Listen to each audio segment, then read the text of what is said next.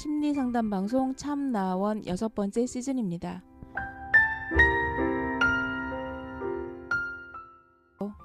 참나원이 뭔가요? 리얼 심리 상담 방송입니다. 어떤 사람이 상담하러 오나요? 이 방송을 듣는 누구나 올 수 있습니다. 개인, 가족, 커플, 친구끼리도 가능합니다. 어떻게 참가하나요? C h a m n a o n e 골뱅이 다음 점 net으로 메일을 보내시거나 02 763에 3478로 전화 주시면 연결됩니다. 언제 어디서 하나요? 내담자의 시간과 형편에 따라 시간은 조정될 수 있고요. 장소는 서울 종로구 관철동에 있는 마인드 코칭 연구소에서 합니다. 참나원의 비전은 뭔가요? 참나원은 여러분과 함께 하면서 당신은 혼자가 아닙니다 하는 소식을 전하는 것이지요. 그래서 열린 마음으로 서로 연대하고 밝은 세상을 만들어가는데 기여하고 싶습니다. 참나원과 마인드 코칭 연구소 소식을 알려면 어디를 찾아보면 될까요? 네이버에 참나원 곱하기 마인드 코칭 연구소 카페에서 공개 방송 일정과 마인드 코칭 연구소 프로그램에 대한 자세한 안내를 볼 수 있습니다. 참나원을 만드는 마인드 코칭 연구소 프로그램을 소개합니다. 셀프 코칭 교실에서 뭘 배우나요? 방쌤과 제가 공저로 출간한 마인드 코칭 책을 교재로 해서 12가지 주제를 다룹니다. 12개의 주제를 좀 설명해 주시겠어요? 마음을 열기 위한 과정과 마음을 이해하고 다루고 나누는 방법을 담고 있습니다. 학술적이기보다는 실용적인 도움을 받으실 수 있을 거예요.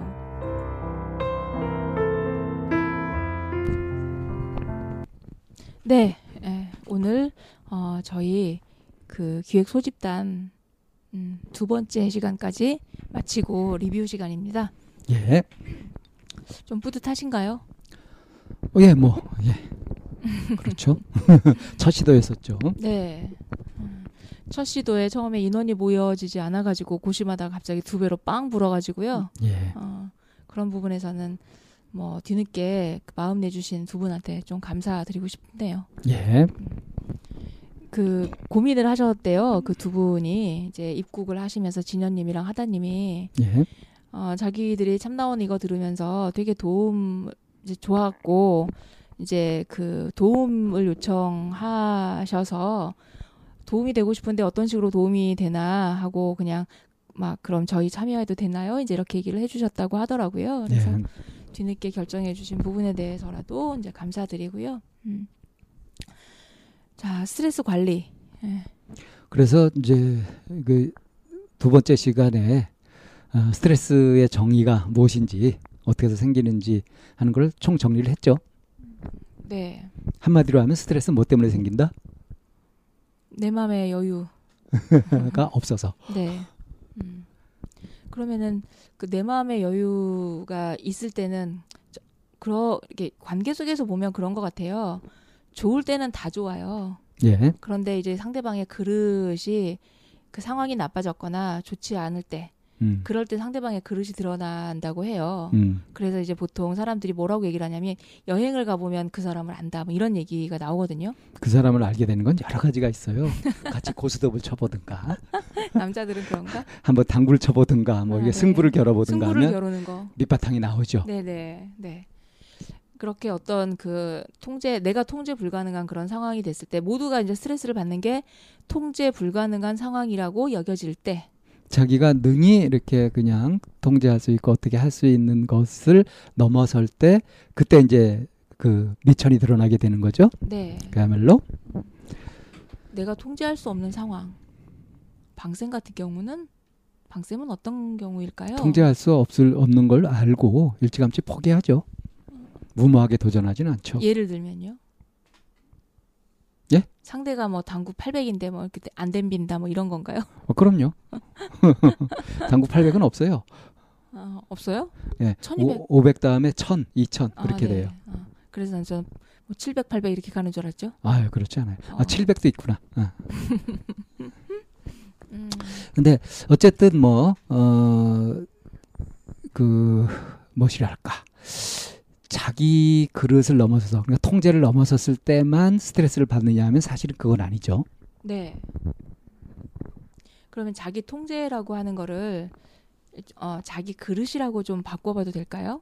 뭐 그릇 음, 음. 그러니까 여유롭게 네네. 처리할 수 있는 부분을 네네. 가지고 이제 그릇이라고 얘기한다면 네. 능력 네. 음. 자기 능력, 자기 그릇. 음. 가- 자기 능력이라는 게 좀 더 뭐 뭐 합리적인 타당한 이- 그러니까 표현이겠네요. 전체적으로 그게 어떤 양의 문제인가 하면 사실은 그렇지가 네. 않은 경우가 훨씬 많아요. 네. 그래서 이 자기 능력을 오판하는 경우.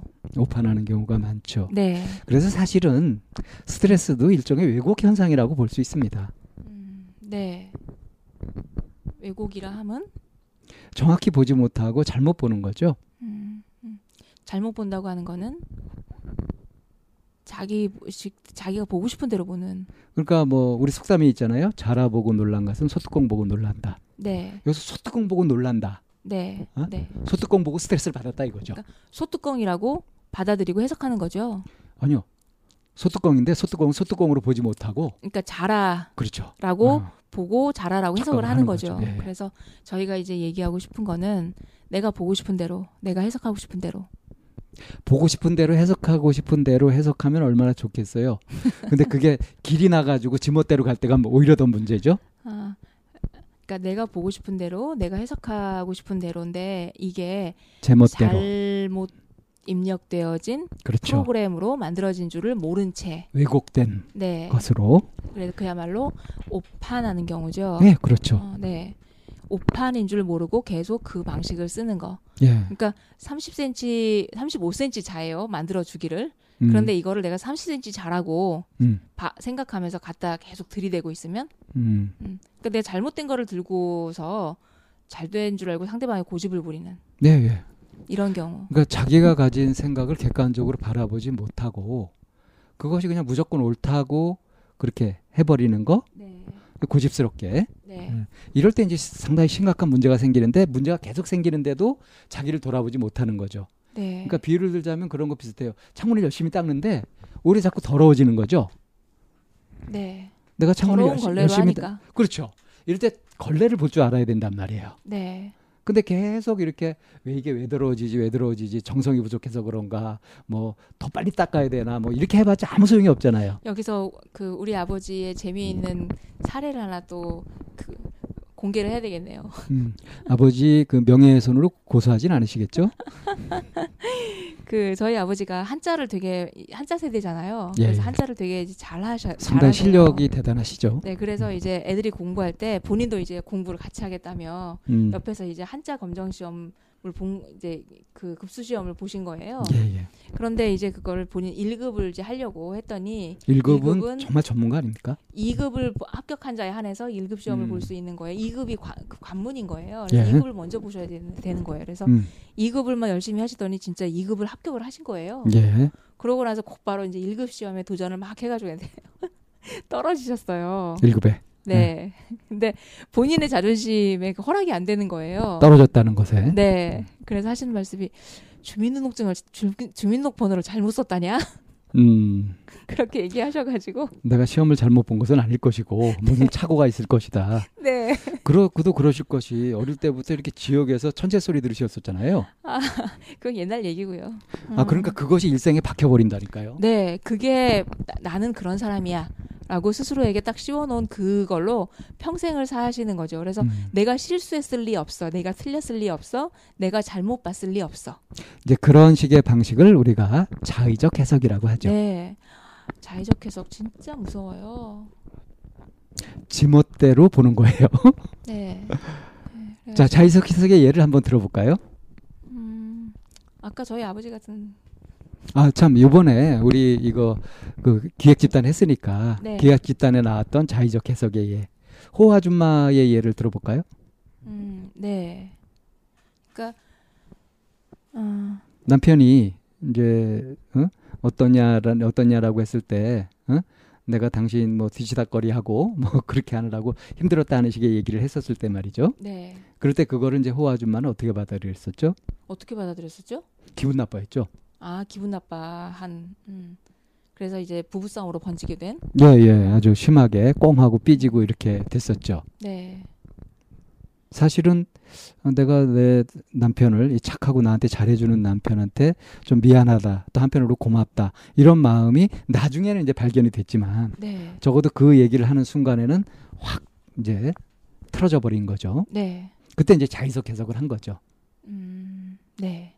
그러니까 그 자의적 해석을 하게 되는 이유가 아 내가 듣고 싶은 얘기가 있는 거잖아요. 예, 이런 답이 와야 되고 이런 얘기를 해줘야 되고라고 하는 내 답을 가지고 있는데 그거와는 다른 얘기가 이제 나오게 되면서 어 그걸 요즘 답정너라고 하죠. 네, 답은 정해져 있으니까 너는 대답을 해.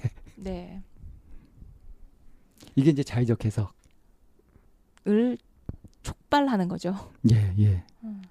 그래서 이제 이 의사소통을 할때 네. 기본이 뭐냐 하면은 답을 놓고 하는 거죠. 음, 약간 좀 유머스럽게 얘기하자면 내가 내 답을 갖고 있고 상대가 상대 답을 갖고 있고 그래서 둘이 부딪히면 답답하죠. 답해지는 거죠. 네, 여기서 내 답을 탁 내려놔 버리면은 답이, 답이 나오죠. 나오죠. 네, 예. 그런 겁니다. 그렇죠? 네, 그러니까 이 자의적 해석을 주로 많이 하고 있는 사람을 우리가 이제 뭐라 그러냐면 독선적이다. 일방통행이다. 제멋대로 한다. 고집불통이고. 고집스럽다. 네. 뭐 이제 이렇게 자기만 안다. 음, 뭐 이런 식으로 평판이 안 좋게 되고요. 음, 예. 그, 그 사람은 결국 이- 저기 그 물 흐리는 미꾸라지 마냥 음. 전체의 어떤 화합을 깨고 문제를 일으키고 한 위치에 자꾸 서게 되는 거죠. 이제 그렇게 되면 내가 가지고 있는 이제 기준이나 이거를 이제 되돌아 봐야 되잖아요. 그럼 사람들이 그럼 기준을 정하지 말란 얘기냐 이렇게 얘기를 해요. 그거는 아니죠. 예. 합리적이고 현실적인 기준을 가지면 되는 거죠. 네. 내가 가지고 있는 기준이 과연 합리적인가 타당한가라고 하는 부분을 이제 살펴봐야 되는 게 이제 자의적 해석 에서 좀 합리적인 해석으로 돌아가는 방법이 될수 있겠죠. 자신이 하고 있는 자의적 해석을 발견하는 방법은 뭐냐 하면 이 자신의 마음을 계속 살펴보다 보면 자꾸 여러 상황에서 여러 조건에서 반복해서 느끼게 되는 무엇인가가 있어요. 그건 분명히 자의적 해석이 있는 거거든요. 그래서 이제 예를 들자면 이 자의적 해석도 크게 이제 여러 종류가 있는 것 같은데 그 중에 자의적 해석을 하는데 꼭 이렇게 비관적으로 해석하는 경우, 반대로 너무 낙관적으로 해석하는 경우. 그러니까 아, 양극단이란 말씀이신 건가요? 예, 그 그것도 어떤 그 습관처럼 그렇게 되는 거죠. 비관적으로 해석하는 사람은 자꾸 비관적으로 해석을 해요. 아니면 아 그러니까 양극단 비관적이나 낙관적이거나 음. 아니면 일반화. 그 지나치게 일반화해 버리는 네네. 거. 네. 사람이 다 그렇지 뭐. 네. 누구나 다 그런 거 아니야 여자란. 그렇지 뭐, 뭐. 예. 뭐 이런 이런. 예, 이런 것도 이제 일, 일종의 오류들이죠. 네. 그래서 자꾸 이렇게 낙관적으로 해석하고 너무 낙관적으로 해석하는 사람들은 이제 그 뭐랄까요? 꼼꼼하지 못하게 되죠. 그래서 덜렁거리고 실수를 많이 하게 되죠. 네. 반대로 이제 너무 비관적으로 해석하는 사람들은 어, 칙칙해져요. 아, 비판적으로 되고. 네. 그래서 막 그 이게 괜히 쓸데없이 신경 쓰고 막 이렇게 따지다 보니까 이제 신경통 같은 것도 오게 되고 여러 가지 정서적인 문제 같은 것들도 많이 겪게 됩니다. 비- 마음 병이 생기는 거죠. 아이고 이게 이제 뭐 그 방치하면 병증이 될 수 있는 거가 되겠어요. 아, 그렇죠. 심각하게 되면 네. 그렇게 되는 거죠. 어, 이제 그런 데서 오는 자의적 해석에서 오는 스트레스 네. 이건 이제 제대로 통제가 될 수 없고 제대로 대처를 할 수가 없기 때문에 음. 건강하게 이거를 해소할 수가 없단 말입니다. 네네. 그러니까 이때는 이제 자의적 해석을 발견해 가지고 해석 방식을 바꿔줘야 되는 거죠. 네. 음. 자의적 해석을 발견해서 해석 방식을 바꿔주는 어떤 노하우나 팁 같은 거를 허- 하나 좀 찾아볼까요? 어 이건 늘 우리가 하고 있는 어, 호흡 관찰과 메타인지 활용. 음. 그리고 제가 어, 권해드리고 싶은 거는 확인해 보는 거, 물어보는 검증해 보는 거. 거. 네. 그러니까 네. 자기 멋대로 그냥 혼자서 북치고 장구치고 그냥 막 다 이렇게 해볼 것이 아니라 네. 그 상대 마음까지 막 넘겨짚고 이렇게 하면서 가게 되면 정말 이거 해답 없거든요. 음. 네, 그래서 그 상황에서 이제 호우 아주머님도 남편한테 그 말을 내가 어떻게 해석해야 해? 아, 그게 그렇죠. 무슨 음. 의미야? 이렇게 이제 물어봤더라면 부부싸움으로 던, 번지지 않고 어쩌면 정말 내가 듣고 싶었던 얘기를 들을 수 있지 않았을까요? 그러니까 그 확인해 보지 않고 자기가 이렇게 쭉 일사천리로 그냥 딱 결정을 내려버리고 어 그래 네가 나를 무시했단 말이지 뭐 이런 식으로 해버리면서 마음이 상해버리고 관계를 해쳐버리는 거죠.